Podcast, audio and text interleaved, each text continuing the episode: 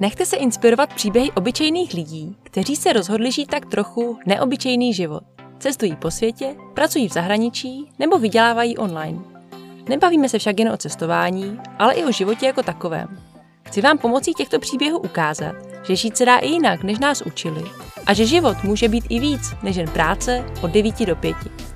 Mé jméno je Niky a vy ladíte podcast Svět je cool. Do dnešního dílu přijali pozvání dvě cestovatelky, horalky a spisovatelky Mája s Alčou. Holky mají s cestováním bohaté zkušenosti a nejenom, že už stihli obět svět a projít pacifickou hřebenovku, což je trail vedoucí z Mexika do Kanady. Chodí se pěšky a měří 4270 kilometrů.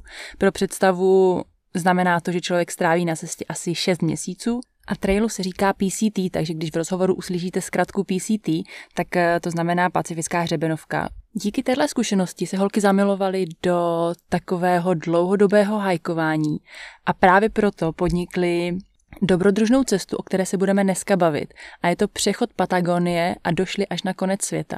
Překonali 3000 kilometrů, velkou část pěšky, s batohem na zádech, šli snad všemi různými terény a čelili počasí všech ročních období.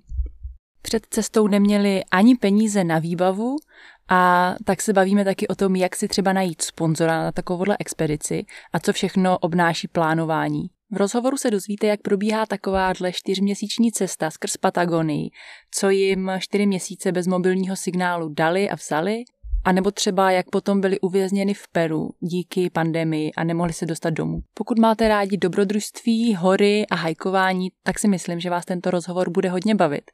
Ale já se vám musím na začátek přiznat, v průběhu rozhovoru se mi tak trochu rozbil mikrofon, ale toho si člověk bohužel všimne až potom, když celý rozhovor edituje. Takže někde v půlce rozhovoru se omlouvám, je tam značně zhoršená kvalita zvuku z mojí strany. Po chvilce se to ale zase zlepší, tak eh, nevypínejte a vydržte až do konce.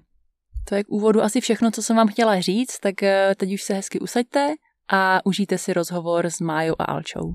V dnešním díle podcastu Svět je cool jsem moc ráda, že můžu přivítat Máju s Alčou. Jsou to dvě cestovatelky, které v roce 2018 podnikly cestu kolem světa a napsali o tom knížku. V roce 2019 podnikli další dobrodružství a to cestu pěšky Patagonii až na konec světa, jak tomu sami říkají, a o tom napsali druhou knížku. A já se s nima dneska chci bavit o spíš asi o tom druhém dobrodružství, víc než o tom prvním, ale chci je prostě vyspovídat o tom, jak žijou a hlavně jak cestují. Tak holky, vítejte. Ahoj, ahoj. Ahoj, ahoj. Představila jsem vás jako v pořádku? jo, jo. Jste jako cestovatelky a spisovatelky. No, jsme toho asi víc, ale tady to je určitě taková velká část uh, našeho života. Spíš bych řekla, že Maja je ta spisovatelka a, a já jsem její takový společník k tomu psaní. no, ale rozhodně cestovatelky, jo. A horálky. Když jste řekli, že jste toho víc, tak asi možná sama každá za sebe byste si mohli představit. Můžete možná říct, jestli, jestli to není úplně jako mimo, kolik vám třeba je, ať eh, to můžeme podat do nějaké jako dekády. A mě třeba hrozně zajímá, čím se živíte, nebo jako co je vaše profese. Jo. Tak uh, ještě jednou ahoj, já jsem teda Mája a jsem vystudovaná učitelka. To je vlastně i tam, kde jsme se s Alčou poznali v práci. A teďka se živím jako grafička a ilustrátorka. Jo, takže to je asi to, co, co ještě vnímám, že jsem víc, že uh, nemyslím, že ani jedna z nás bychom vnímali cestování jako naše uh, povolání nebo tak. Tak uh, já jsem Alča a je mi 30 let a vlastně, jak už říkala Mája, tak jsem vystudována taky učitelka, ale nakonec moje cesty uh, vedly spíš do IT digitál světa a teď dělám webmastera uh, v jedné firmě a doufám, že jednou uh, moje cesty povedou spíš k nějakému nomádství digitálnímu. Takže vy žijete v Praze normálně, nebo v Praze, v Česku? Přesně tak, teď momentálně jsme v Praze. Jo. Já prostě automaticky říkám v Praze a přitom vůbec jako nemám ponětí, kde jste, ale automaticky jsem řekla v Praze, tak jsem, to jsem dobře trefila. Takže vy máte normálně práci v Česku a tak jako občas si vyjedete na nějaký roční dobrodružství nebo půlroční dobrodružství. Přesně, my vlastně, když jsme se vrátili uh, z té poslední cesty, tak jsme byli úplně uh, bez peněz, takže jsme se museli zase nějak jako spamatovat a, a tím vlastně uh, vzniklo to, že jsme tady teď v Česku. No a tam vlastně bylo zajímavé to, jak jsme se vraceli kvůli pandemii, vrátili jsme se do tady úplně loklýho Česka z loklýho Peru tak eh, to bylo jaký i náročný s tím hledání práce a vůbec eh, nějakého zase života takového běžného. Takže to tak postupně vykrystalizovalo do tady toho, no. jo, já se vás na to asi potom ještě chci taky zeptat, na to, jak jste byli uvízlí v Peru. Ale pojďme začít teda od začátku. Vaše cesta Patagonii, jak vás to vůbec napadlo? um, Tak tak, jak jsem už zmínila, že jsme takový hodně spíš horálky, že uh, to cestování nás táhne spíš směrem do hor a do přírody a možná i trošku do nějakého extrému. Mimo civilizaci.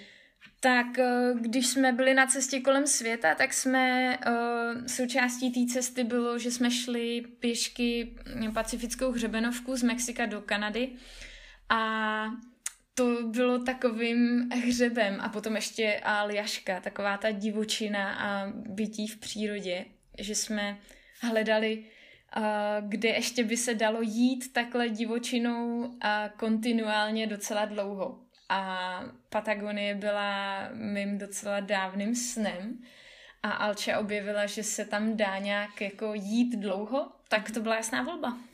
Takže ten eh, trail prostě existuje, je to něco jako PCT, jak se říkali, je to prostě cesta nějaká, už kterou chodí takhle lidi. Uh, tak to právě není, ale uh, třeba jednou za nějakých 20 let to tomu tak možná bude. uh, tam spíš uh, cesta zaznačená v mapě je, třeba v mapách CZ, CZ nebo na Google Maps najdeš nějakou vyznačenou cestu, že se to tam možná nějak uh, dá přejít, ale vlastně ve skutečnosti tomu tak moc není, protože uh, ty, když jsi reálně na tom místě, tak v mnoha, mnoha místech uh, tak možná v 80-70% tam prostě žádná cesta opravdu není. Takže my jsme museli hodně jako přemýšlet s GPSkou mm. a uh, označovali jsme si různé body na mapě, abychom nějakým způsobem se třeba nestratili.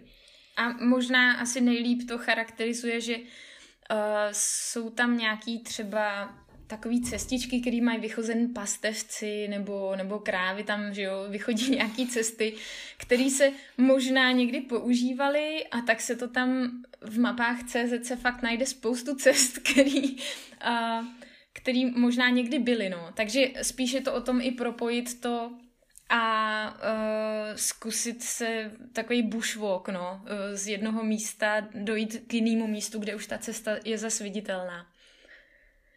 Jako já jsem teda spíš myslela, jako jestli je to oficiální trail, no, ale vy co popisujete, jako že jste fakt úplně uprostřed hor a nic tam není a prostě musíte si najít cestu. No ten trail tam asi uh, má potenciál, aby vzniknul. Asi takhle bych to viděla. Že, uh, proto jsme to popsali, že rozhodně to není, prostě nedá se to srovnat s PCT, kde se v uvozovkách nedá ztratit, protože tam je vyšlapaná fyzicky cesta a tady to má ten potenciál toho propojení uh, toho horského pásma vlastně, který jde severojižním směrem, tak tam by to šlo, ale ještě to tomu tak teda vůbec není. My jsme třeba šli nějakou dobu po nějaké cestě a pak jsme najednou zjistili, že jsme úplně jakoby mimo tu naší trasu, jo? že jsme se vlastně úplně jako vyhnuli té cestě uh, té naší. V tomhle to byl třeba i problém, že jsme se i dost ztráceli. Mm-hmm. Tak ještě teda zrekapitulujte, nebo řekněte, že to neřekli. Jak to bylo dlouhý, ta cesta, kterou se pěšky šli a jak dlouho vám to trvalo? No, uh, my nevíme přesně, kolik jsme ušli uh, přesně pěšky a jak, protože jsme to tam určitě kombinovali i některé úseky jsme přejeli stopem nebo tak, kde se dalo dojít uh, k nějaký civilizaci, tak jsme se nevraceli na úplně to samé místo, protože v Jižní Americe to bylo trošku komplikované v tomhle. Ale vlastně uh, nějakým způsobem jsme překonali tři tisíce kilometrů, uh, což no, vlastně nám trvalo nějaký čtyři měsíce. Mm-hmm. My jsme tam byli trošku závislí i od toho, jak, jak dlouho nám vydrží víza, který vlastně ta Patagonie je rozdělená nebo přesahuje do dvou států, takže jsme tam trošku kombinovali, jak dlouho vydržíme být v Chile, abychom pak mohli do Argentíny, to jsou ty dva státy, který uh, vlastně to uh, tam obsahuje. A to jedno výzum bylo na tři měsíce, takže jsme to takhle kombinovali, abychom to stihli. Jo. A jak dlouho vám trvala příprava tady tohodle? No, jestli se tomu dá říkat nějakým způsobem příprava, protože tak nějak věděli jsme čtyři měsíce eh, o tom, že tam pojedeme, ale eh, do toho mě skolilo očkování eh, a břišního tyfu. Jo, břišního tyfu, no. Protože vlastně já jsem hnedka potom nějak začala o, sportovat, dělat nějaké věci po tom očkování a pak jsem se měsíc nehejbala. Při, přišlo mi, jako když mi ochrnuli nohy, tak to bylo takový nepříjemný. Takže uh, jsme nějak tak uh, potom jo. měsíc uh, plánovali, já jsem vytvářela různý uh, ty body na mapách, abychom se tam uh, nějakým způsobem dokázali orientovat a Mája mezi tím vlastně vyrazila ještě s mamčou na cestu do, do Španělska. Kompostely, no. Do Kompostely. Ale, ale to plánování teda bylo hlavně právě na největší takovej nejdůležitější věc, bylo to, co Alča dělala uh, ochrnutá v té posteli, že zanášela body do mapy, abychom měli nějaký záchytný body, uh, to jsme vnímali jako nejdůležitější. Tím, že tam je to relativně hodně odlehlá oblast, fakt taková specifický, že uh, že i když je na mapě nějaký, nějaká osada nebo městečko, tak to v reálu vůbec není třeba obydlený, takže z toho důvodu jsme tomuhle věnovali, nebo hlavně Alča věnovala hodně času, no takovým těm nějakým bodům, kterým, uh, ke kterým dokážeme dojít. No a ty dva měs- poslední měsíce před cestou, tak uh, to už jsme neměli moc času, protože jsme ještě jezdili po přednáškách, takže uh, to bylo takový narvaný, no, časově no. všechno. A to nás zase hrozně motivovalo, tak to bylo dobrý. A to jste přednášeli o té vaší cestě předtím.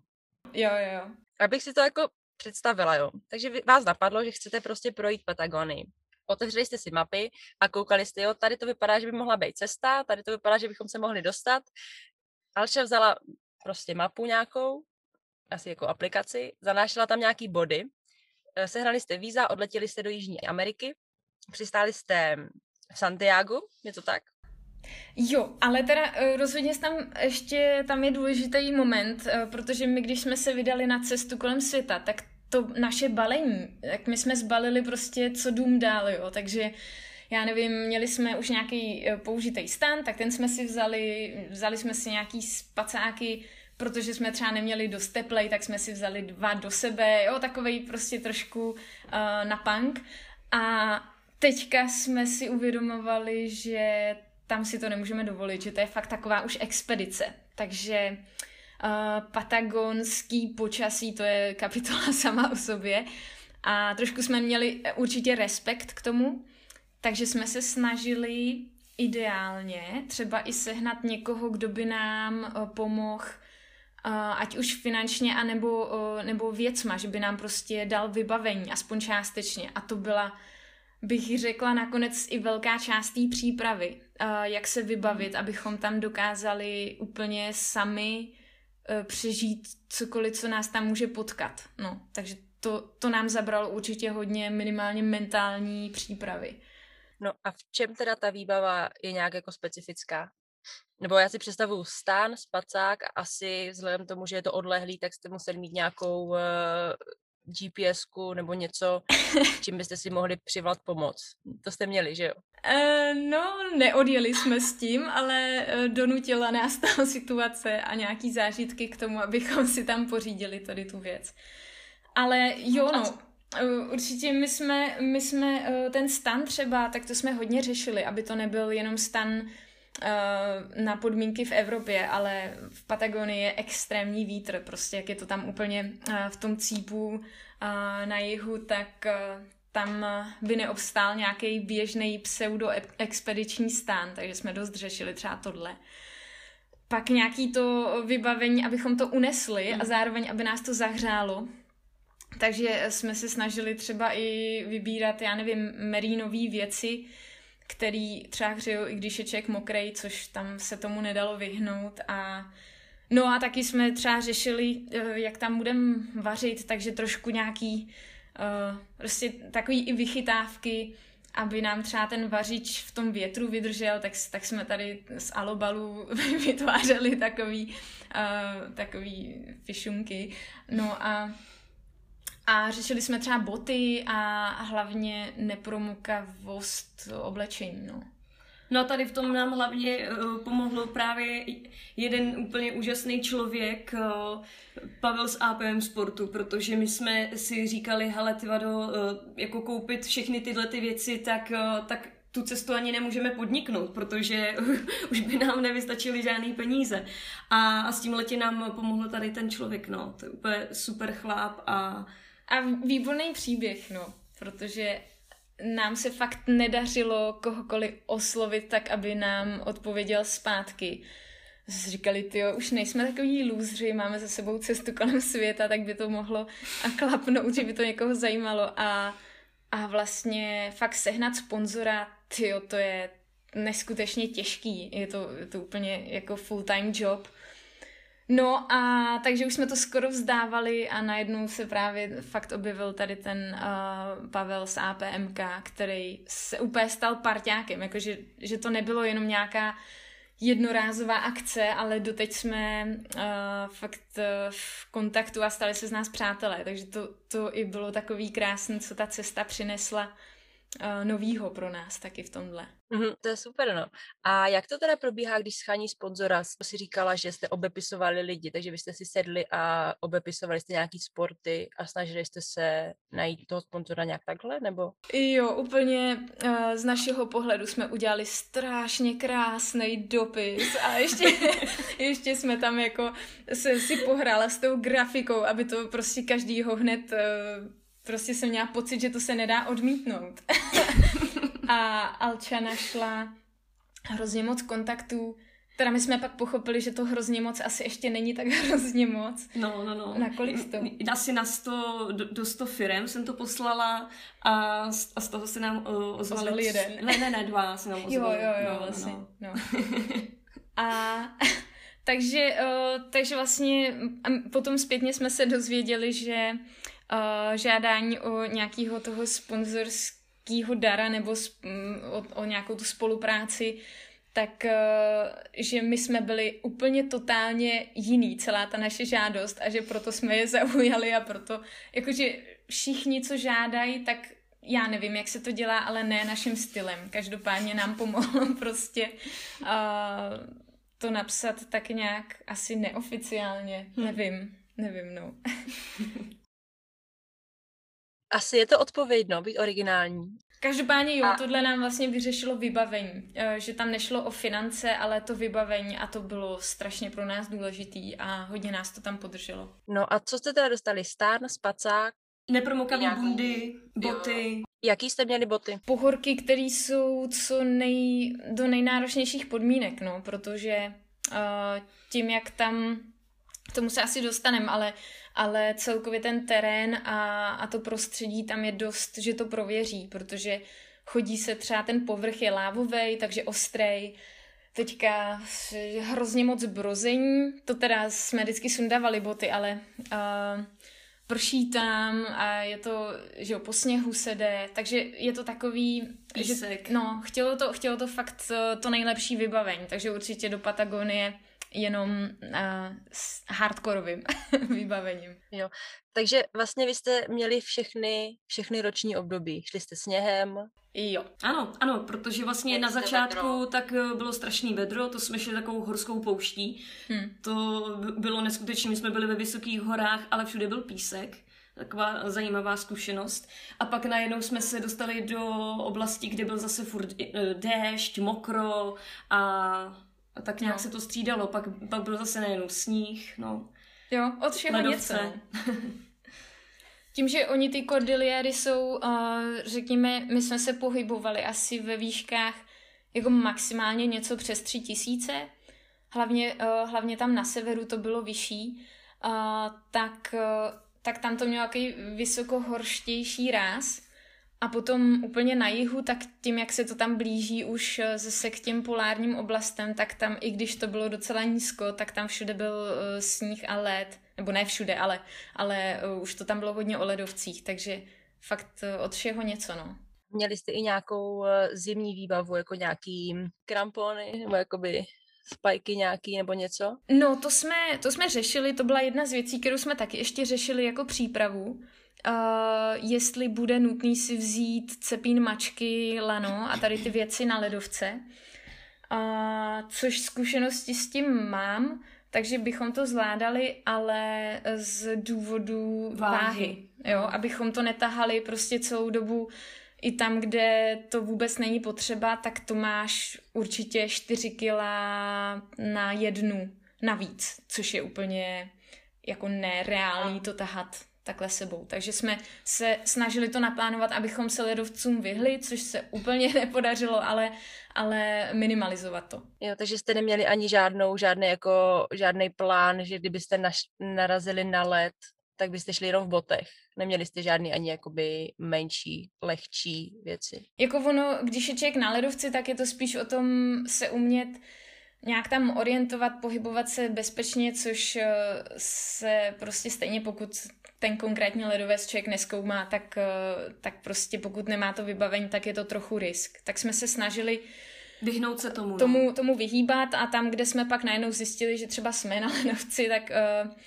Uh, prostě už jsme to nějak přešli, no. Ale neměli jsme tady to vybavení. Ale byli jsme na ledovci uh, takovým jako stylem, že byl pokrytý sněhem. No, to je jo. právě nebezpečný. Je, je to nebezpečný, no, ale uh, zase na tu chůzi potom to se dalo, no. Uh-huh. A vy jste zmínili váhu. Jaká byla teda vaše základní váha?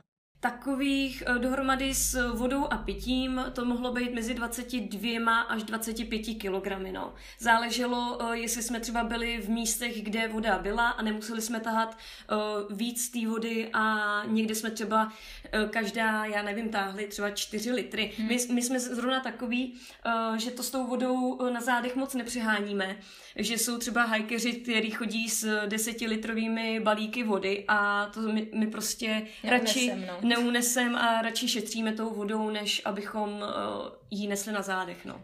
Tady možná říct, že, uh, že člověk se snaží, dejme tomu nějak zbalit na týden, je, jako to, to máme vyzkoušen, že na týden dokážeme uníst jídlo a všechnu tu výbavu, a po týdnu už je to určitě na to se dostat někam k civilizaci aspoň malý a dokoupit nový jídlo.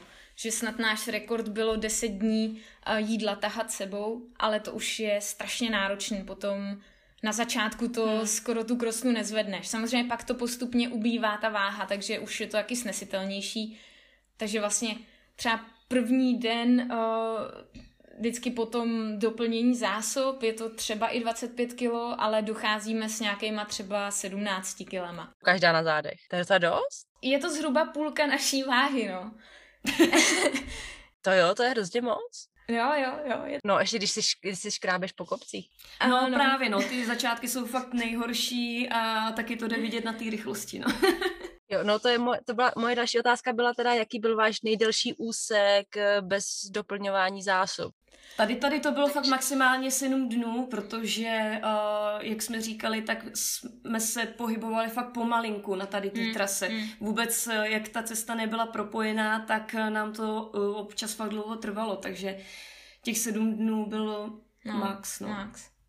Hlavně uh, třeba já nevím, uh, jestli ty lidi, co tady to poslouchají, tak vědí něco o hikingu víc, ale třeba taková snaha lidí teďka je chodit co nejlehčeji vybaveno, takže uh, říká se mu třeba ultralight hiking a to ale vyžaduje mít uh, docela drahý vybavení, který je lehký a, a chodit rychle.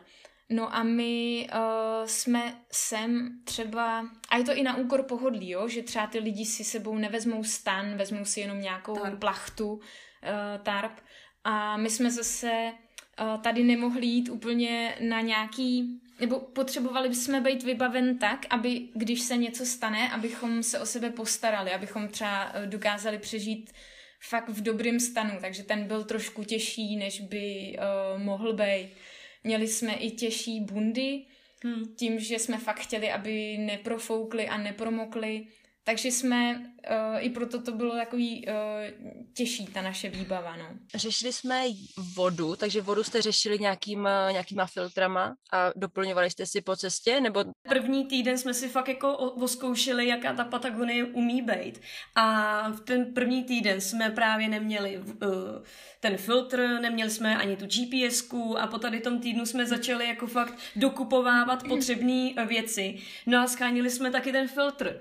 Ale v obchodě nám jako řekli, o, tak Sawyer tady neprodáváme, takový ten známý, znají všichni. Hmm. No a tak jsme jako se jich ptali, no a kde ho teda jako seženeme, jako potřebujeme, budeme v horách celý týden a on nám říká, tady v Chile nemusíš vůbec používat filtr, tady je čistá voda.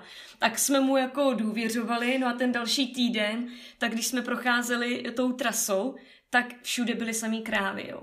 Takže to bylo úplně jako zoufalý, protože jsme věděli, že ta voda rozhodně čistá není. Jo, a převařovat každou vodu s tím, že máš nějaký omezený uh, samozřejmě uh, fuel, a to hmm. palivo, tak je to trošku komplikovaný, no. No tak jak jste to teda řešili? No? no, hodně málo jsme pili a snažili jsme se vždycky vylíst nad krávy, ale nepochopitelně krávy prostě já nevím, tam mají nějaký uh, horolezecký krávy, který se prostě dostanou skoro všude.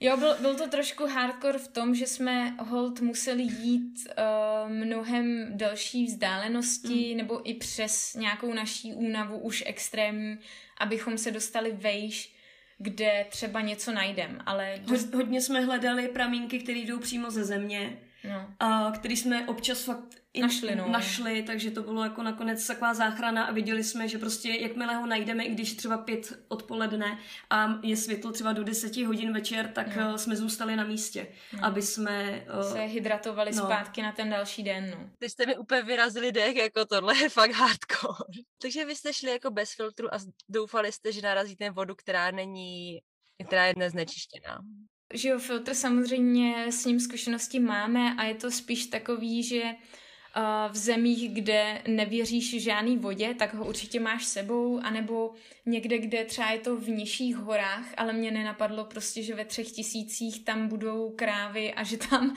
bude tak těžký najít vodu, no. Takže to jsme hmm. pak eh, museli taky trošku přehodnocovat. Ale zase, čím jsme šli jižněji, hmm tím uh, snazší byla ta voda najít a pak už jsme to ani nemuseli moc řešit, takže tam už jo. to pak bylo dobrý. Záleželo fakt jako na, na místech, no, protože ta příroda no. tam je hodně proměnlivá, takže mm. to pak bylo zase lepší v tomhletom a, mm. a horší v jiných věcech. ne, to je určitě jako obdivuhodné, protože jako já vím, jaký je problém najít jenom, nebo není to problém, ale pro mě byl problém najít jenom vodu, kterou si mohla přefiltrovat a vy jste jako ve finále ještě museli hledat vodu, kterou můžete pít jen tak, že jo. A to asi jako vám neukazovalo, jak na PCT, že v aplikaci, kde můžete doplnit vodu. právě, že, právě, že ne, no, takže... Jasně. takže my jsme vlastně se orientovali fakt eh, mapou, kde jsme viděli v mapě nějaký pramínek, pramínek, takovou tu modrou čárku, jak jsme doufali, že tam opravdu ta voda bude. Jo, ale tak hodně, hodně nás to posunulo v tom uh, sledovat tu krajinu a učit se tak nějak fungovat i nejenom na základě technologií, který uh, stejně člověk fakt jim nesmí věřit, no, takže byla to taková škola. To věřím, to věřím. Kolik kilometrů denně jste třeba šli v průměru? Jako chápu, že to záleží asi na tom, na tom terénu, ale jak vypadal váš takový jako běžný den? Řekněme si uh, možná ze začátku spíš, kolik bylo max. no, já myslím, že uh, já bych to docela ráda porovnala třeba s PCT, jo, no, aby no. někdo dokázal, tak třeba na PCT no. jsme dokázali dát uh, nějakých, já nevím, 23, 20, kolem 25 mil to znamená krát 1,6 na kilometry uh, denně, když teda jsme do toho uh, kopli. a uh, tyjo, jestli naše maximum tady bylo 20 kilometrů, ne mil, ale jenom kilometrů za hmm. celý den, tak to bylo maximum. Protože pak jsme měli i minimum a to teda, tomu jsme i věnovali jednu samostatnou kapitolu v naší knižce, protože to byl den uh, fakt hodně, hodně náročný a my jsme skoro celý den šli a ušli jsme za ten den, eh, což znamená třeba 10 hodin uh, fyzického snažení, jsme byli schopni ujít jenom 7 kilometrů. To bylo protože, protože terén, protože jste šli do kopce, nebo špatná cesta?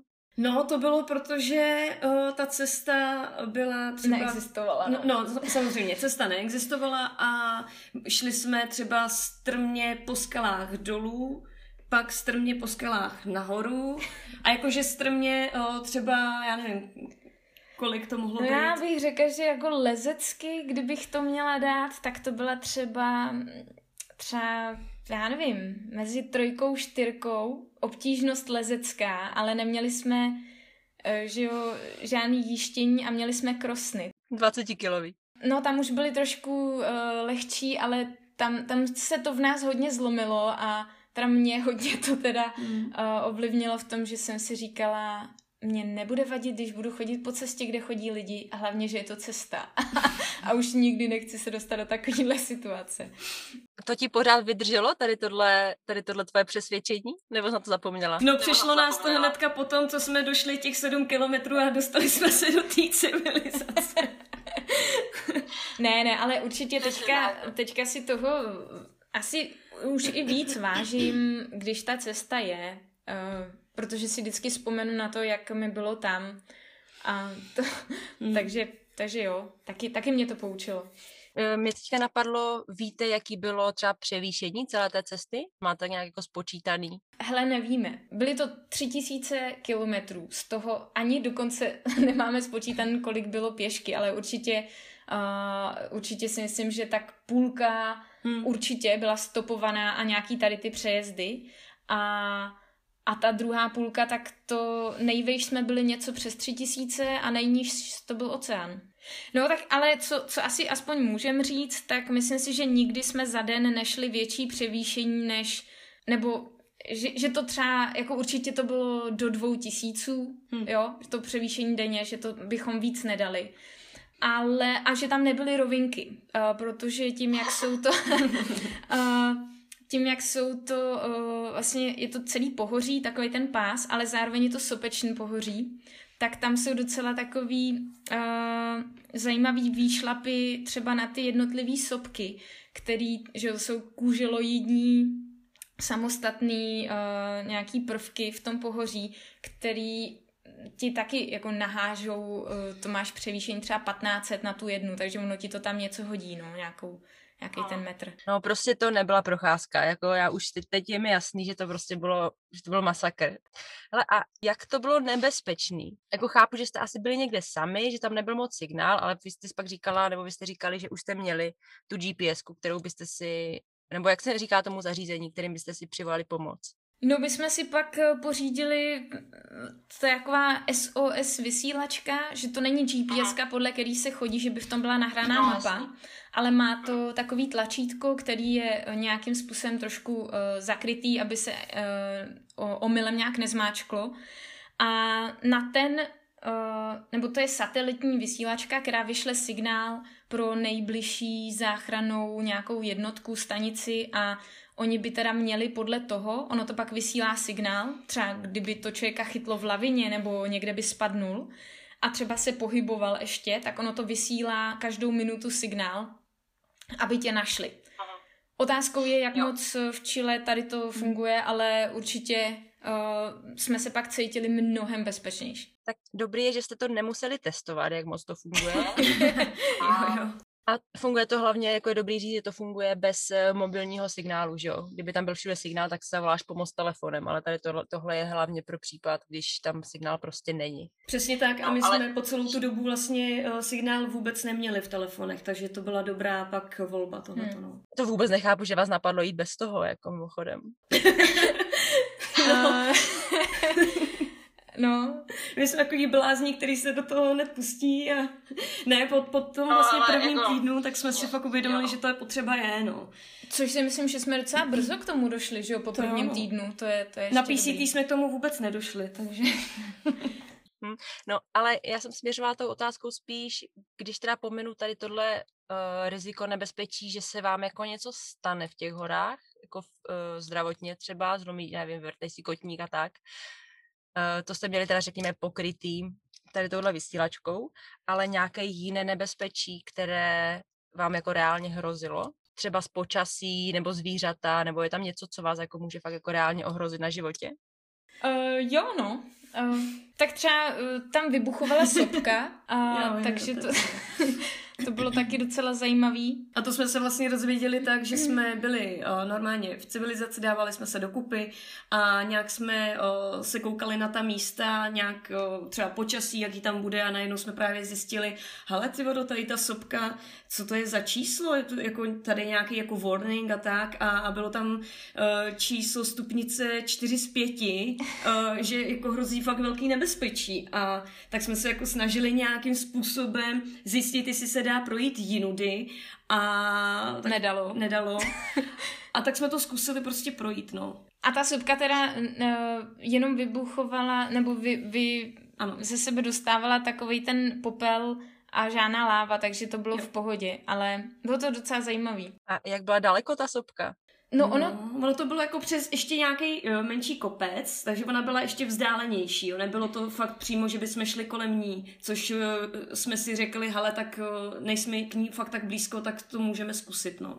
Jako jo, určitě jsme řešili, kterým směrem by případně láva šla, protože tam ti to naznačují třeba ty údolí a podobně, takže jsme si mysleli, že uh, jsme, nebo zhodnotili jsme, že to tam je uh, asi OK. A hlavně že... uh, pak jsme i zjistili, když jsme tam jeli, že lidi tam jezdili nějaký, taky. Nějaký člověk, no, no tam no, taky no. byli, takže do té spodní části, tam, tam bylo pod tou sopkou uh, takovej nějaký jako vesnice a my jsme si říkali, tak jestli se nedostaneme do té vesnice, že tam nic nebude jezdit, tak je to jasný, že tam nemůžeme, ale normálně lidi do té vesnice jezdili, takže takže to asi bylo OK, jenom to tak vypadalo pro nás, co nejsme zvyklí na sopky. Jasně, nějaká sopka tam trošku ty chrlí něco. To přejdem. Ale já si myslím, že já tady před ten podcast musím nahrát takovou tu, takový ten disclaimer, jakože cokoliv tady říkáme, že není doporučení a že by to nikdo jako neměl dělat. Ne, ale ono to tak vyplyne, to zase my nejsme žádný hazardérky, to určitě se snažíme, že jo, chceme přežít, tak to, to je normální, ale spíš to tak se stane, že uh, hodně lidí se ptá, ty jak jste tohle to zvládli, to bych nikdy nedal, nebo něco takového, ale uh, vždycky jim na to odpovídáme, že kdyby byli v té situaci, jak, kam se dostaneme my, takže by to taky zvládli, že prostě člověk má v sobě obrovskou sílu, která, která se aktivuje tím, že to prostě musí vyřešit a že to není žádný hrdinství, ale je to prostě jenom, jenom že to jako zvládnem a kdyby se tam dostal někdo jiný do toho, tak to taky dá. Jo, to, to si myslím, že je hezký, no, že říká, že to si jako taky myslím a že spousta lidí, když se do takových situace nedostala, takže si to jako neumí představit a že se jako z ty svoje schopnosti jako prostě tolik nevěří, protože žádný takový situace třeba nebyly tak jako si říká, že by to nezvládli. Ale taky si myslím, že ten člověk v sobě má tu sílu, když ji potřebuje. Ale eh, bavili jsme se o těch zvířatech. To mi řekněte, co vás tam může zabít? No, co nás tak... tam může zabít, tam uh, ono těch zvířat zas tak moc ne- není, ale uh, jsou tam třeba tarantule nebo pumy tam jsou. U, u těch pum tak uh, jsme objevili třeba stopy, jo, ale uh, nikdy jsme ji neviděli naživo, hmm. protože oni jsou drží si odstup od lidí. To nám eh, tam i říkali pak nějak, nějací, uh, co tam žili, že uh, oni si tě hlídají, mají tě v mar- mar- merku, ale nepřijdou k tobě. Ono spíš jenom kdyby ona cítila uh, se v ohrožení, tak třeba zaútočí. Takže to naštěstí se nám nemuselo stát. Hmm. Nestalo teda. No, to nám říkali snad v Kanadě nebo někde, že jakmile ty tu pumu jako uvidíš, tak už jako je jako špatně, že prostě ona jako ty ji nemáš vidět. Ona si tě hlídá, ale když jakmile ty už ji uvidíš, tak ona je jako rozhodnutá za útočit. Takže to je dobře, že jste ji neviděli. No a pak teda ty tarantule, ale ty jsme pak zjistili, že sice jedovatý jsou, ale že bychom to měli zvládnout, eh, já nevím, že by nám bylo špatně, ale že by se z toho člověk dostal. Takže uh, my jsme ty tarantule jsme se s nima pak potkávali trošku víc, ale první setkání bylo uh, takový zblízka, no, protože možná uh, klidně, ať se pak lidi kouknou uh, na Instagramu, je video právě docela uh, stojí za to, protože já mám pavouky fakt ráda. Mně se hrozně líbí a, a uh, překvapilo mě, že najednou tam vidím tarantuly, takovou fakt krásnou, nádherně barevnou, chlupatou, fakt, fakt hezkou tarantuli a, a tak jsem, jsem si ji chtěla natočit uh, zblízka a byla jsem asi už moc blízko a no, puste si to video, je to, je to dobrý. Hele, tak hnedka teďka řekni, jak vás lidi najdou na Instagramu, ať se teda můžou rovnou pustit. Jo, jasně, tak je to awesome.cz a to awesome je jako AA Vesome s dvojitým V. Je to jako all around the world.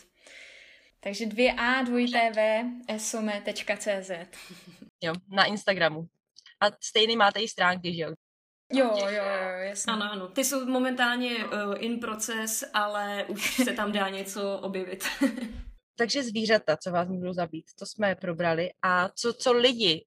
Jo, já bych se ještě vrátila uh, k těm zvířatům. Uh, ne, že by nás vyloženě mohli zabít, ale uh, byli jsme z nich takový dost psychicky vydeptaný a to byly jo. hovada. Jo. Protože byla etapa, kde jich tam bylo kolem nás stovky a my jsme byli úplně jako z toho fakt tak zoufalí, hmm. že i s tě, tou těžkou krosnou jsme normálně utíkali a snažili jsme se jim jako utíct, ale prostě to nešlo. Takže my jsme někdy v dopoledne postavili stan a pobyli jsme tam asi dvě hodiny, abychom si odpočinuli, vydýchali se, se tady z toho šoku, co se tam dělo a, a pak jsme nějak pokračovali dál s hovadama, no. Jo, ty ovádí, to, a... to bylo fakt extrémně i na psychiku, že už člověk, hmm. člověk z toho skoro bez nadějí brečel, že nestíháš zabíjet ty hovada, který tě koušou a nesmíš se zastavit a teď jsi unavená a vůbec, no, bylo to rozhodně horší než eh, nebezpečí pum a pavouku. Jo, a to bylo jen na určitých místech? Ano. To bylo vlastně spíš v těch oblastech, kde bylo teplejš, protože potom samozřejmě tam už... A byli jsme níž trošku. Byli jsme níž a byla tam voda. Takže vlastně, když jsme pak byli ve vyšších oblastech, kde bylo méně vody, tak už tam nebyly tady ty ovádi. No já mám podobnou zkušenost tady ze Zelandu, tady je něco, čemu se říká sandflies a to je, je to maličký, je to, je to prostě něco jako komar, ale prostě maličká muška, takže to mi úplně připomnělo a to se fakt člověk nemůže zastavit, je na úplně krásném místě, výhled, jezero, tohle, ale nemůže se tam ani sednout, protože na sobě má najednou prostě 200 tady těchto věcí, které koušou. To jsou takové jako, takové maličkosti, který člověk si ani jako nepředstaví, ale který ti dokážou totálně zkazit jako den a celý jako zážitek. Taková extrémní daň pro tu nádheru, kterou tam máš, no. no. Jo, protože teda teďka to zní, jak to je hrozně náročný tam a šílen, ale uh, to je jenom jedna stránka toho, jo, protože zase proč tam člověk jde, tak nejde tam od toho, aby tam trpěl, ale je to tam fakt uh, uh, krásný, protože já třeba my fakt zbožňujeme to, když můžeme uh, se ráno probudit v horách, jo? že otevřeš stan a místo toho, aby se člověk probral někde v hostelu nebo, nebo někde ve městě, tak uh, otevřeš stan a tam rovnou ráno vidíš hory a večer jdeš usínat s jižním křížem nad hlavou a je to, je to fakt něco nádherného být tam fyzicky 24 hodin a celý ten týden a tak nějak eh, se stát součástí toho, co k člověku patří, ale tam vlastně jsme si odvykli být součástí té přírody, že, že jako utíkáme do měst a no, je to, je to silný a je to krásný a stojí i, i ty hovada, i to všechno stojí za to uh, tohle to zažít. A ideálně třeba i měsíce v kuse, hmm. že to je to je pak to dostává úplně nový rozměr. Mm, přesně, no. Tak na tohle možná rovnou navážu, změnila vás ta cesta nějak?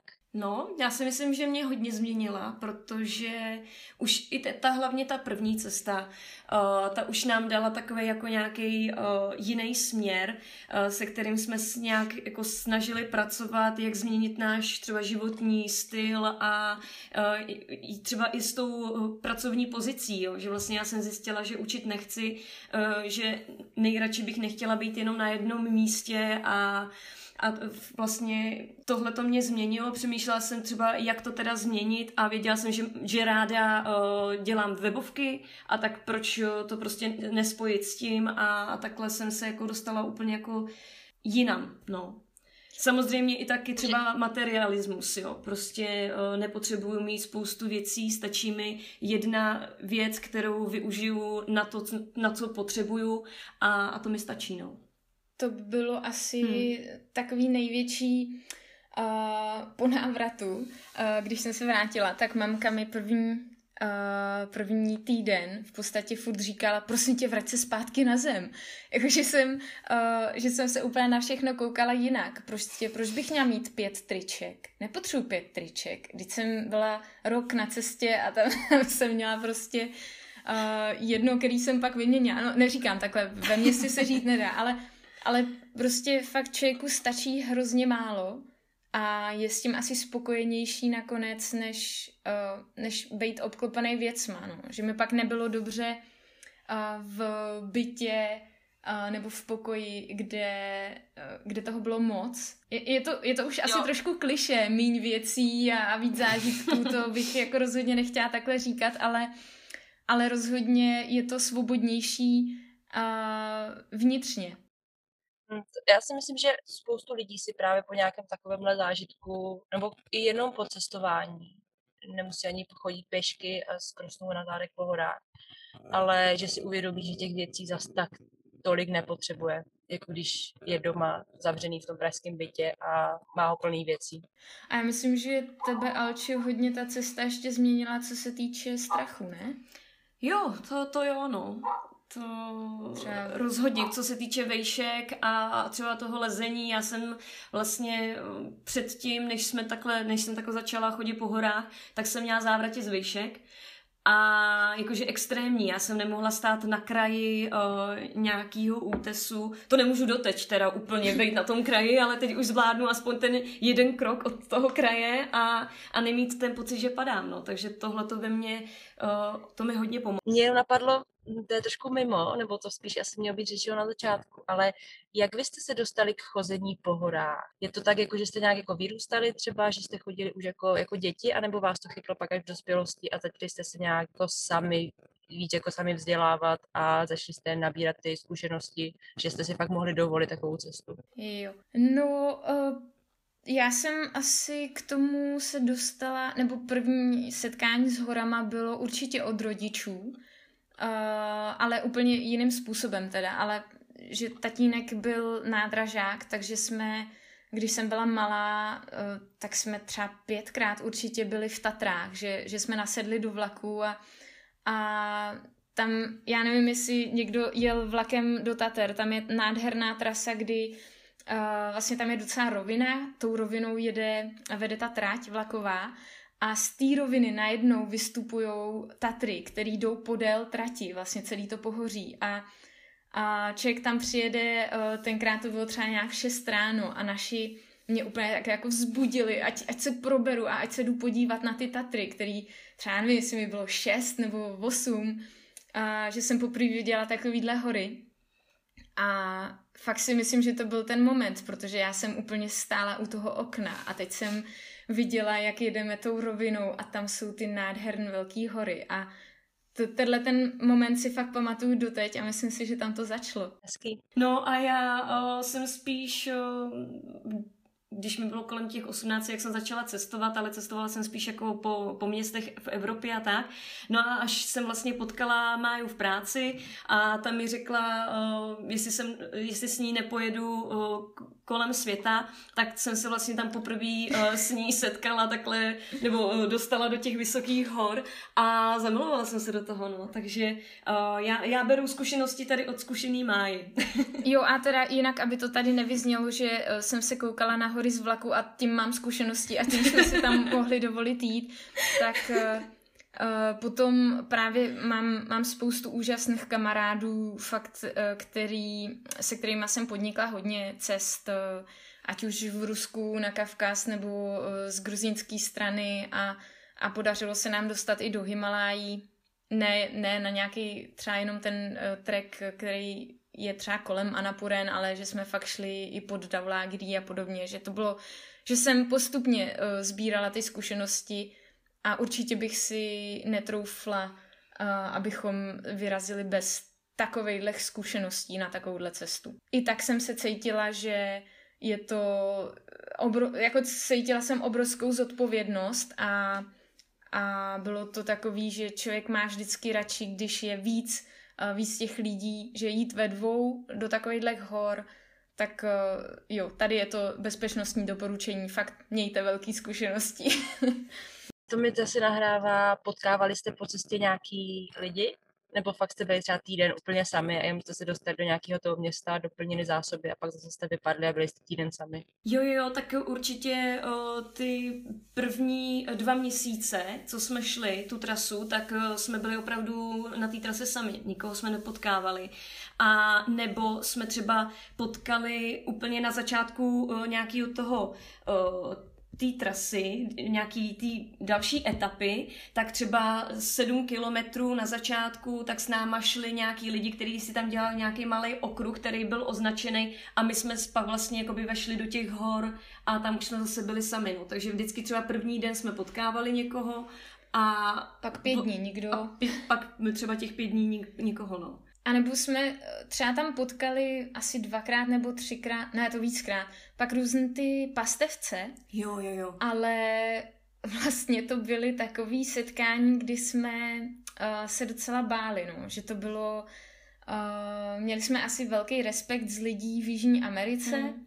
Uh, tak nějak jak se straší, že jo, já vím, že hlavně ve městech, tak jsme si mysleli, že hory budou OK, a zvykli jsme si tam být sami. A když jsme tam potkali právě najednou na koni někoho, logicky, že tam nějaký zbraně mají sebou, protože být v horách, eh, žít, tak mají zbraně, ale bylo to strašně pro nás nekomfortní. No dokonce na jedné cestě jsme našli mačetu, jo, takže o, to bylo takový jako nepříjemný pocit, kdy prostě víš, že tam před tebou určitě někdo byl s mačetou, tam mu spadla o, z toho jeho No. no.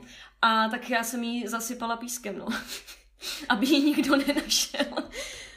Ne, prostě občas takový paranoji.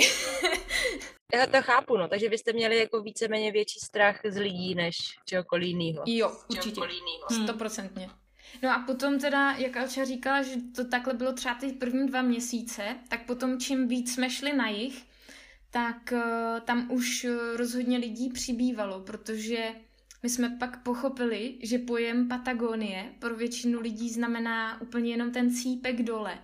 Takže a ten je ten je úplně luxusní, že jo, tam jsou fakt nádherný uh, ty masívy a ty útvary, které fakt nikde jinde se nedají vidět, ale to je jenom, jenom jižní část Patagonie a to je taková ta v úzovkách turističtější okolo El Chalténu a Torres potom prostě Torres del a takže tam už potom ty lidi byli a už to taky dostalo úplně jiný ráz, uh, ta cesta.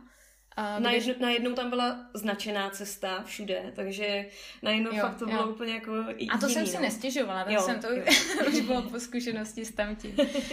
Ale bylo, bylo to, byly to takový dva, dva pohledy. Patagonie mm. na severu úplně opuštěná, drsná, jako z pohledu Eh, fotografa, možná méně kýčovitě nádherná, ale ta nádhera tam byla jako v něčem jiným a dole zase už to bylo uh, vlastně i bezpečnější. Fakt jsme se hmm. pak cítili i, že jsme se nebáli třeba ani ve městě večer, čehož jsme se na severu uh, fakt uh, vystříhali, že jsme hmm. uh, se snažili fakt po setmění nejít ven ve městě.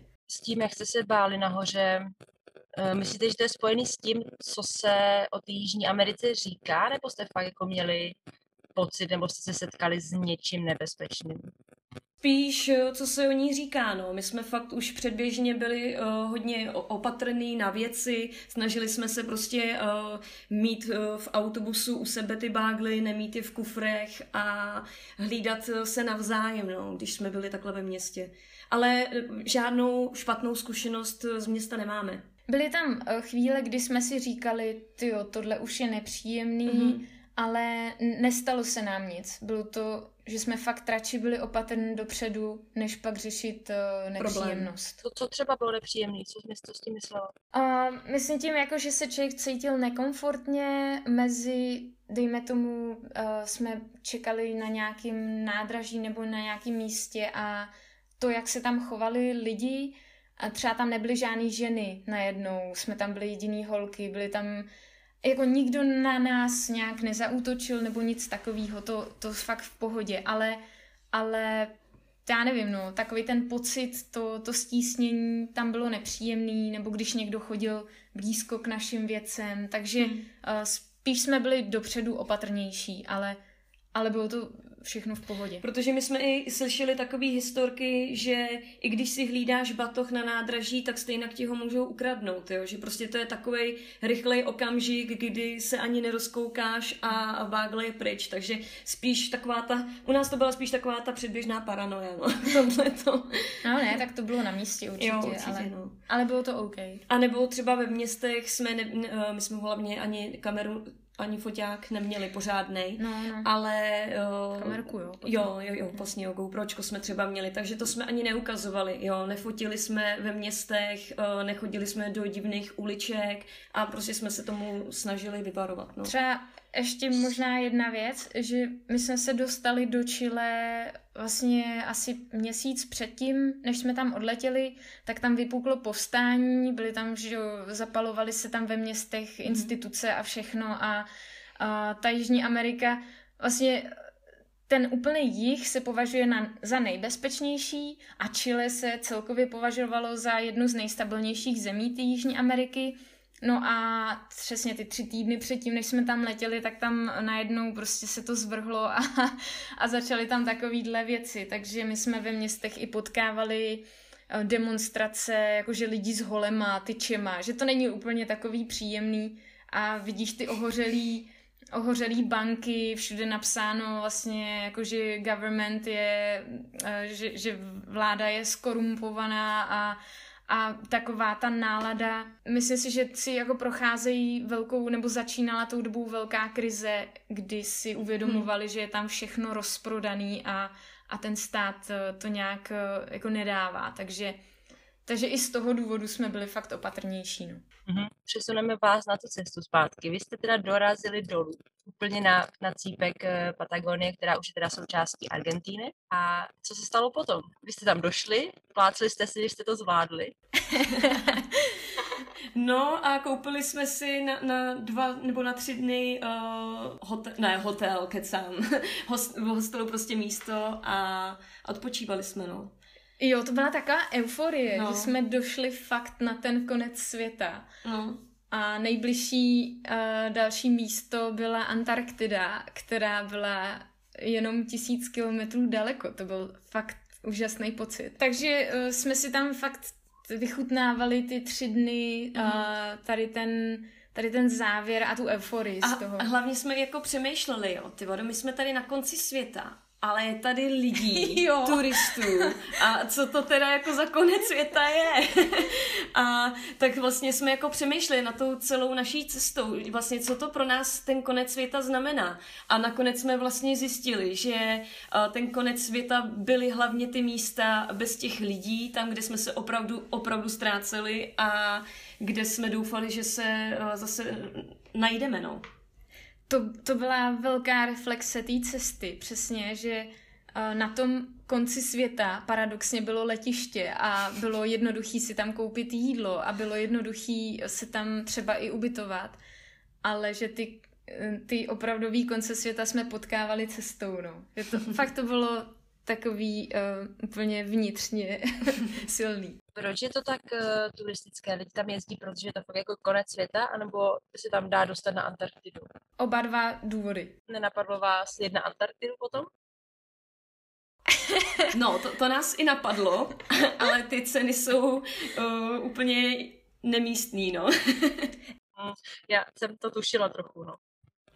Zajímavý bylo to, že eh, když jsme se na to koukali, tak teda úplně nejlevnější, nejzákladnější pro představu, aby lidi měli, eh, jízdenka na Antarktidu 100 tisíc. To je úplně ta nejvíc basic základní varianta. A, a což je hodně, no. Což je rozpočet celé naší expedice.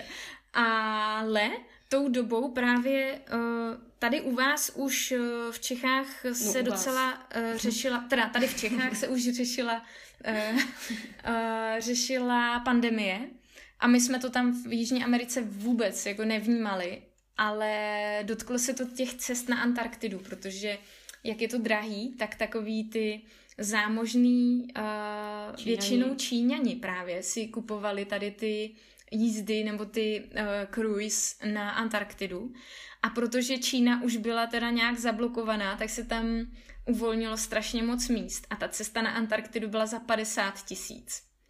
Ale to nám pořád přišlo tak strašně moc, že uh, jsme tam, a hlavně už nám pak končilo výzum, hmm, no, hmm. takže takže jsme tam nejeli. Co to obnáší ta, ta cesta? Ty jako nasedneš na loď, zaplatíš, dobře, tak zaplatíš 100 tisíc, nasedneš na loď a oni tě vemou na Antarktidu, pak tam vysadí, ty si uděláš nějakou fotku a jdeš zpátky? Nebo jak to probíhá? ne, já myslím, že to je nějak Nějaký, sedmidenní. Já myslím, že dokonce 14 dnů, že to je, jako, že to je jo. fakt eh, takováhle jako tour, no, dlouhodenní. A to by asi stejně nebylo pro nás tam. Hmm. vy jste nakousli trošku, že rozpočet byl kolem 100 tisíc, je to tak?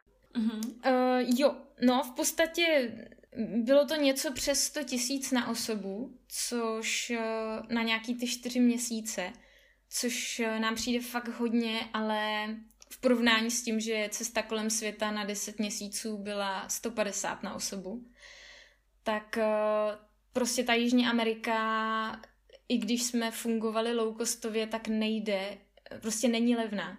Není to, není to levná země, hmm. no. Počítáte i s letenkama ze vším? Jo, se vším jo, všude, jo, jo, se vším no. Tam vlastně jde o to, že čím víc je to vzdálen od civilizace, čím víc je to nějaká odlehlá oblast, tím dražší je tam si koupit tyjo, jenom rohlík nebo sehnat uh, v úzovkách, třeba to byl i problém, sehnat nějaký uh, lehký jídlo na ten, na ten hike, tak třeba u nás je nejlepší, já nevím, vzít si nudlovou polívku, která je dehydratovaná, je lehká a nějak to zasytí. Jenže čím víc najít, tak nudlová polívka stála třeba 50 korun, jo, takže to jsem si říkal, Právě. to se zbláznili, ty vado. Takže jsme fakt jako museli eh, i přemýšlet eh, nad tím, jak ušetřit co nejvíc, ale jak se i najíst. Kupovali jste teda nějaký jako sušený jídlo, nebo co jste teda jedli?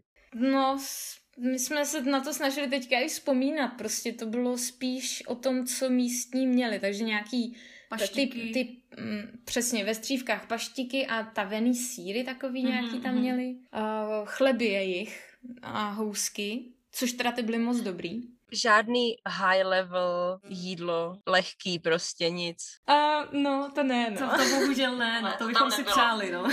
Takže to vaše jídlo muselo být mega těžký v tom případě. Samozřejmě, no. I ty, my jsme třeba jedli konzervy, uh, různý, já nevím, cizrnu, uh, fazole no. a... Pak tam měli takový jejich oblíbený něco jako salko, tak to tam prodávali po kilech, prostě takový karamelový. My už se to pak nemohli ani vidět, ale co máš pořád mazat na ten chleba, že jo? Dolce de leche, myslíš? Uh, jo, ano, ano, ano. Dobře. No, ne, že bych jako byla někdy v Jižní Americe, ale znám lidi, co tam byli a znám lidi, co o tom nepřestali mluvit od té doby, co se vrátili. jasný, jasný. Tak to se dalo najít všude, no. Ještě zajímalo, jak jste na tom se španělštinou? Mluvíte španělsky? Strašně špatně, ale jako strašně špatně. My před tou cestou jsme se snažili aspoň něco naučit přes Duolingo. Takže umíme takový ty uh, fráze jako jo necesito una rezerva a, a u toho jsme skončili, no. No, ne, tak takový ty užiteční věci, jako jak si objednáš kávu, když seš v horách, že jo? A prostě, no, bylo, bylo to zoufalý. Většinou jsme mluvili rukama, nohama a a ještě navíc ta jejich španělština je přece jenom jiná než hmm. uh, ta evropská. No a teď jsem chtěla říct, že když si chtějí lidi rozumět, tak si porozumí vždycky. A všude to platilo, ale přišlo mi, že Čilani si nechtěli rozumět. že, to, že to bylo uh, fakt hodně velká pantomima a jakýkoliv byť jenom nepatrně jinak vyslovený slovo uh, bylo úplně nepochopený z jejich strany. Takže No třeba se nám na začátku hnedka stalo, že uh, Maja uh, ztratila čepici, kšiltovku, ne? A věděli jsme, že budeme uh, v tom parnu v uh, těch pouštních horách týden a že bez té čepice to fakt nepůjde. No a tam právě byla ta uh, jednodenní nějaká kratší trasa, kde byly i různí uh, čilani a se projít a tak jsme jako si říkali, hele, tak uh, zkusíme se jich zeptat, jestli by nám nedali ten jejich klobouk, ne? No ale jak jim to říct tou španělštinou, aby nám porozuměli, aby jsme nevypadali za blbce. A... takže, takže já tam někoho zastavila a říkala jsem, ty máš klobouk, já nemám klobouk, já potřebuju klobouk, prodat ty mi klobouk? a všichni odpověděli no. No a nakonec ale jedna dobrá duše se tam opravdu tyjo našla a hmm. má je ten klobouk dala, tak jsme ji uh, aspoň uh, za to zahráli na ukulele a bylo to strašně jaký hezký jo, a dojemný, tyjo. Jo, padaly to, tam slzičky jo, a bylo no to, to hezký, no. Krásný. Vy sebou vozíte ukulele všude, je to tak? Jo, ano, jo. tak. Jste obě hudebně nadaný nebo jenom jedna? Obě. Uh-huh. To je hrozně hezký. Obě hrajeme na ukulele, baví nás společně zpívat a fakt to zlepšuje náladu a hodně to pomáhá i při komunikaci s lidma, takže mm-hmm. velká pomoc. Jedna z nejdůležitějších vybavení. Ano, ano. Takže španělštinu nepotřebujete, hlavně, že máte ukulele a umíte zpívat. To vždycky tak zachrání. Je, je, je. jako bylo by snažší umět tu španělštinu, ale tak někde jsme to museli vynahradit, no. Já jsem vás ještě rychle chtěla se zeptat, eh, jak to probíhalo v to uvěznění v Peru, protože vy jste teda dokončili cestu, tři dny jste si dali voraz a pak jste se vraceli zpátky do Santiago, nebo pak uh, směrem vlastně rovnou do Peru a tam jsme chtěli strávit nějak, uh, jestli měsíc a, a pak zase uh, jsme chtěli dál v Jižní Americe objevovat i další místa, takže jsme chtěli navštívit Bolívii, no a pak jsme se chtěli vrát, dostat až do Severní Ameriky, no. Jenže to celé jako... Uh, to celý krachlo, krachlo tím, že jsme se dostali... Do Kuska v nebo, Peru? Nebo takhle, v Peru jsme byli asi ještě tři mhm. týdny, mm-hmm. jo, jo, jo. tam jsme cestovali, to bylo zase úplně jiný typ cestování, ale taky jsme si to užívali, to baťuškaření. A pak jsme si řekli, že určitě není od věci vidět Machu Picchu, když mm-hmm. už jsme takhle uh, v tom Peru. A dostali jsme se do Kuska A tam to, eh, tam to začalo, tam už jsme dostali zprávy z domova, že je to fakt jako špatný a vlastně celá ta Itálie nám to přišlo jak nějaký no. surrealistický příběh, že to, že, to, že to je nějaký výmysl, že to je kravina.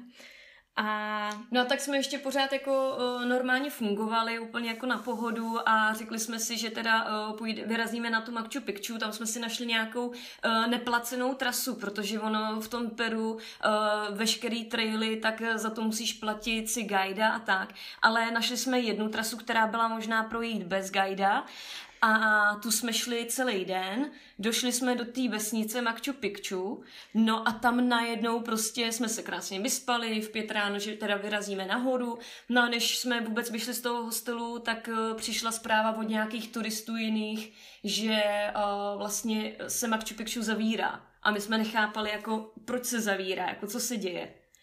Tam to bylo strašně zvláštní, uh, protože nám nepřišla žádná oficiální zpráva, že jsme třeba byli zaregistrovaní na Drozdovi, to je takový to pro cestovatele, když uh, se něco děje, takže jim přijde informace, tak to tam se nedělo. Ani ambasáda ještě tou dobou řešila úplně jiný problémy, takže taky žádná informace. A jenom najednou to bylo takový strašně zmatený celý, celý to Machu Picchu uh, městečko, bylo z hůru nohama a každý se snažil co nejdřív odjet, protože tam teda vede vlakový spojení. No a pak jsme se postupně dozvídali, co se děje, teda že není zavřený jenom Machu Picchu, ale že se zavírá celý Peru a že vlastně se vůbec neví, do kdy se uzavře. A, a hlavně, že se zavírají i hranice mezi městy, což pro nás bylo taky takový jako důležitý, že jsme věděli, že se musíme dostat z toho Machu Picchu, z té vesnice, protože máme všechny věci v kusku. Takže vlastně, kdybychom tam no. skejsli, tak uh, jsme bez věcí, no. No, takže jsme okamžitě řešili co nejrychlejší přesun eh, do vlastně toho docela vzdáleného kuska nebo přes horský průsmyky. A hlavně problém byl, my jsme chtěli jet vlakem, jenomže ten vlak, jak najednou se každý chtěl dostat, tam bylo tisíce lidí, jo. A ten vlak byl prostě předspaný a pokud jsme neměli lístek, tak jsme věděli, že, že se tím vlakem nedostaneme pryč. Takže prostě další varianta byla jít pěšky nějakou trasu 7 km, 10 km k nějakému místu, kde byl autobus nebo jiný vlak. Bylo to, Asi... jako, to, to byl úplně uh, masakr, jo. My jsme prostě jeli autobusem, vlakem, uh, pak jsme museli si objednat ještě taxíka, který nás dovezl k dalšímu autobusu a nakonec jsme se dostali někdy k večeru do toho Kuska, no. A v tu chvíli teda se zavřely hranice ano. města a už nikdo nesměl opustit Kusko ani přijít do Kuska, takže jsme akorát hmm. stihli hmm. se dostat ke svým věcem. Jo a jinak ten taxík to nebylo jako vyloženě taxi, ale prostě nějaký chlápek uh, od rodiny, uh, který vlastně byl v té vesnici, tak říkal, hele já vás tam za nějakou prostě jako cenu uh, hodím a, a nebyla to levná cena, no. no. Najednou jako se tam ukázalo, že přesně jakmile je takováhle krizová situace, tak přesně to, co se děje, že, jo, že jsou trestaný ty rabování a, a lichvaření a všechno, tak tam se to dělo jako najednou cena mm, krát pět hmm. a hmm. prostě chceš, nechceš, no. Bylo to, bylo to docela náročný. Ale co by se s váma jako stalo, kdybyste se do toho kuska nedostali? A ono se zavřelo. No byli bychom tam zaseklí, jako třeba se to stalo nějakým jiným Čechům v jiný vesnici, no. Prostě, ale ty naštěstí, jako myslím, že ty měli, měli svoje věci, věci no. takže to tam ještě jako šlo, ale jako dalo by se tam něco pořídit, věď, nějaký oblečení, protože uh, je to turistický, uh, turistická Tohle vesnice, zrovna. takže to by se tam dalo pořídit, ale vyšlo by ti to na strašně draho, no, v tam.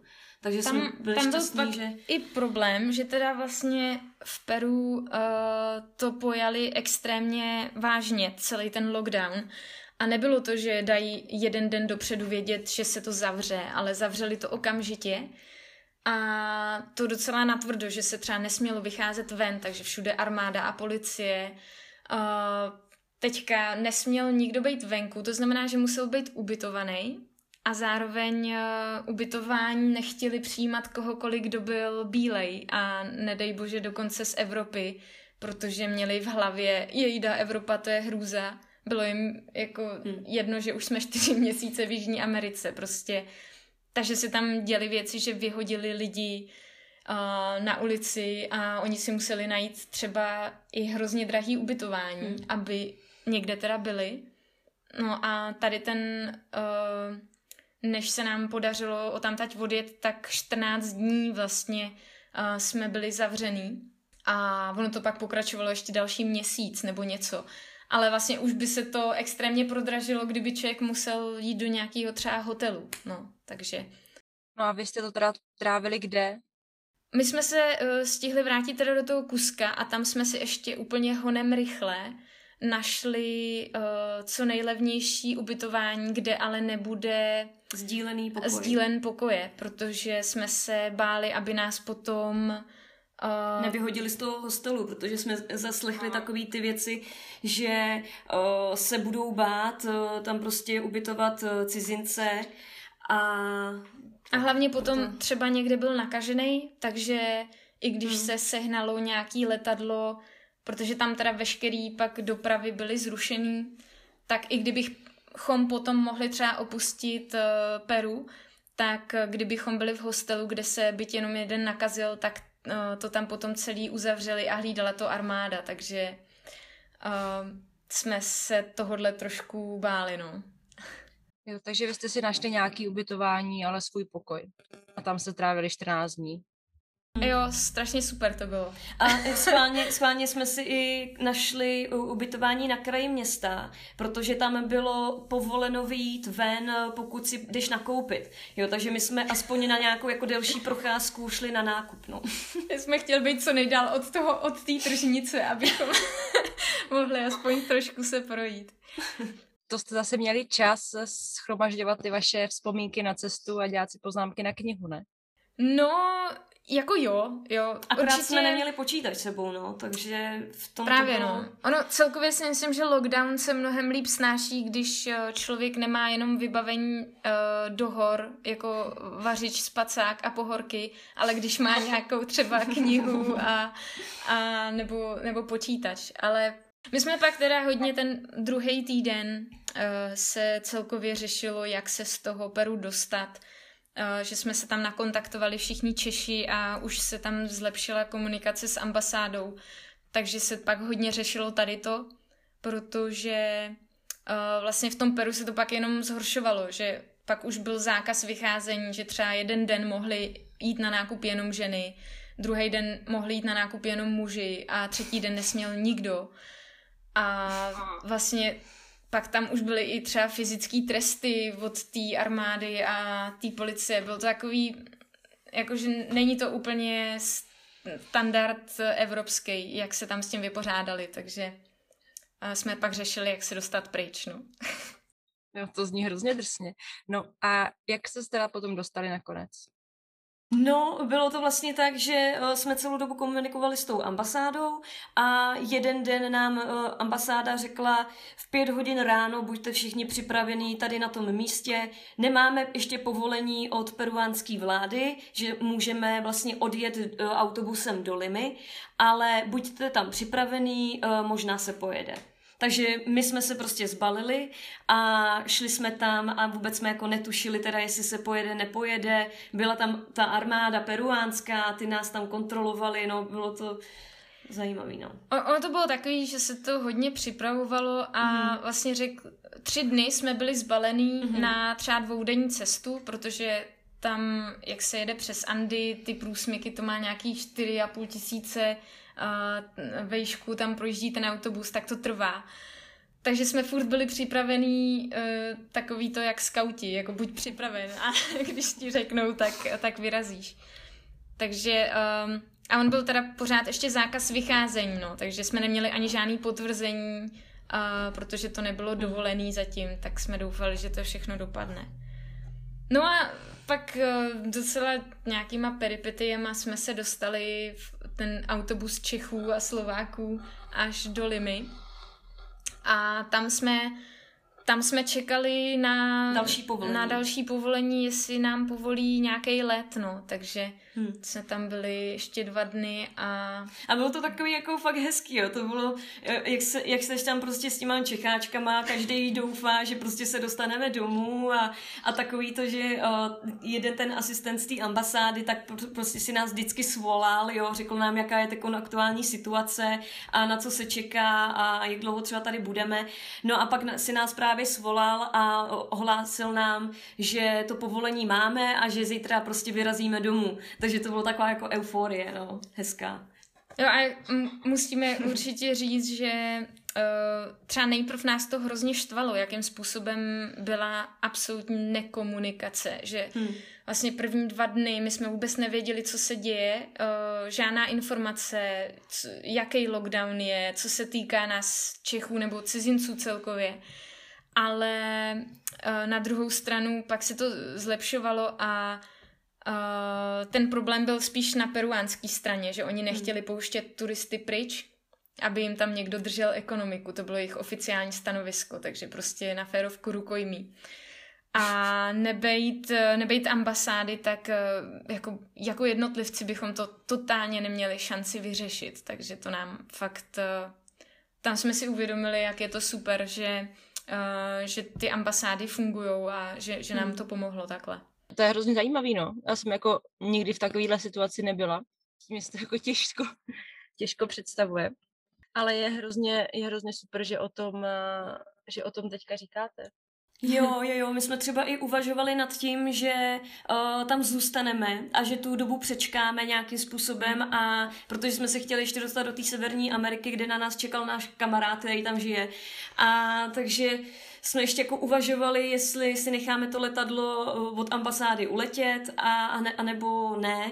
No a nakonec jsme se rozhodli ne, že tohle to prostě nevíme, co bude, jestli to bude půl roku, rok a skejsnout tam člověk fakt nechce, no, takže. A vlastně se ukázalo, jak jsme byli uh, ubytovaní v tom nějakém domku, uh, tak tam byly ještě další pokoje obsazen, že tam byly nějaký tajvanky a podobně a s těma jsme se docela skamarádili. A ta jedna tajvanka tam právě zůstala, že to, že to přečká a že pak bude pokračovat v cestování. No a vlastně uh, tam byla zavřená ještě půl roku. To já se právě chtěla říct, že jste se asi rozhodli docela dobře v té době. Hm. Jo, jo, n- nelitujem Protože- a, a taky zážitek. Přesně tak. Jaký plánujete další dobrodružství? No, my jsme dostali takovou nabídku, která se neodmítá. A, a jeden kamarád právě z té první cesty eh, kolem světa, tak ten, co bydlí v Kanadě, tak eh, řekl, že má k dispozici auto, který potřebuje trošku opravit a když eh, bychom přijeli a dali ho dokupy, takže ho máme k dispozici na nějaký road trip po Kanadě. Takže na to se nedá říct ne. a hlavně to docela dobře nás dokáže dovíst eh, na místo, kam rozhodně jsme se plánovali vrátit. A To je Aljaška, no. Takže uh, jsme si říkali, že bychom to propojili, uh, Kanadu a Aljašku a tam někde zaparkovali, protože tam máme další nějaký známý a nechali to u, u nich u baráku v bezpečném místě a pak se prošli Aljaškou, no. Tak- třeba měsíc pěšky nebo Mhm. tak nějak. Přesně. A bude další kniha o tom, jo? Já si myslím, že jo. A tu plánujete kdy tady tuhle cestu? Relativně brzy. Na jaře. No, Já vás do té doby teda ještě se s váma jednou spojím a budu vás chtít vyspovídat ohledně vašich knih a ohledně psaní knihy. To mě hrozně zajímá. Pro dnešek vám hrozně děkuju, že jste si na mě udělali čas. Bylo to takový hrozně náročný se domluvit, protože vy jste vytížený, já teda jako vytížená nejsem, ale, ale ten časový, ne, časový posun nám úplně nehrál do karet. Na závěr ještě teda zopakujte, kde vás lidi můžou eh, vidět. Už jste říkali Instagram. Webovky jsou to samé, co Instagram, Přesně. takže aavesome, je to s dvojitým v, a .cz. Jinak to awesome, to znamená jako úchvatný, dechberoucí, krásný a zároveň strašný. Nebezpečný. A, a přesně to si myslím, že vystihuje to naše cestování, tak, tak jsme to, a jakože to má význam, tak aby lidi věděli. Takže awesome.cz se dvěma áčkama. Dobře, a tam lidi určitě můžou teda koupit knížky. Tam se dají koupit uh, knížky, tak děláme i e-knihu, takže uh, i to bude možné. Tak, no a až budou zase možný nějaký přednášky, tak to tam taky dáme určitě uh, vědět, uh, kde mm-hmm. se Mhm. konají. Přesně, já jsem se chtěla zeptat, takže přednášíte pořád. No, teď je to složitý, protože většina akcí se ještě nějakým způsobem neděje a takže doufáme, že se to nějakým způsobem zlomí a pak to půjde, no. My, jsme, my nejsme úplně ten online typ, eh, že bychom Přednášek. přednášeli online. A to jsme měli jenom pár takových věcí, že spíš eh, nám to vyhovuje fyzicky a osobně. Takže to teď bylo hodně rušený a málo kde obnovený, ale něco už na, na podzim máme, tak uvidíme, jestli to dopadne a určitě ty informace se tam najdou na stránkách. Tak já vám ještě moc děkuju. Já jsem se to hrozně užila, vy jste mi řekli jako spoustu informací, které jsem jako nečekala. Věřím, že to musel být super zážitek a já jsem jako tušila, že po tomhle podcastu budu chtít zase někam jako výjít na hory pěšky a je to přesně tak. No, my když jsme tě viděli v tom autě, tak uh, zase mi... taky no, natěšilo. přesně tak, já se to namotivovalo. že... Tak jo, tak eh, já vám přeju, ať vám teda vyjde všechno, co si, co si plánujete. A někdy příště naslyšenou. Mějte se. Ano, těšíme se. Těšíme ahoj, se. ahoj. Ahoj. To byl další díl podcastu Svět je cool. Všechny zmíněné odkazy najdeš na svědekul.cz lomeno podcast. Sledovat nás můžeš na Facebooku nebo Instagramu pod lomítkem cool. Sleduj nás taky na své oblíbené podcastové platformě a už ti neunikne žádná nová epizoda. A pokud i ty žiješ neobyčejným životem, neboj se nás kontaktovat a další díl může být právě o tobě. To je ode mě všechno, přeju hezký den a u dalšího dílu naslyšenou.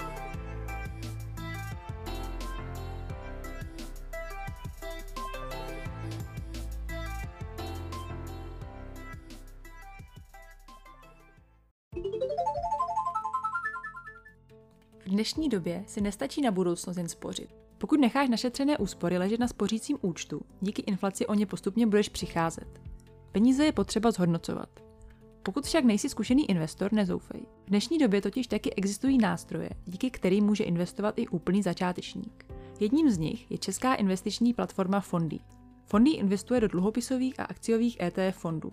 Skrz ně tedy investuješ do společností jako je Apple, Facebook nebo Amazon. Investovat můžeš začít už od tisícovky měsíčně a to tak, že si jednoduše na fondy založíš účet, podle tvého vztahu k riziku si vybereš jednu ze sedmi investičních strategií a o vše ostatní už se postará fondy.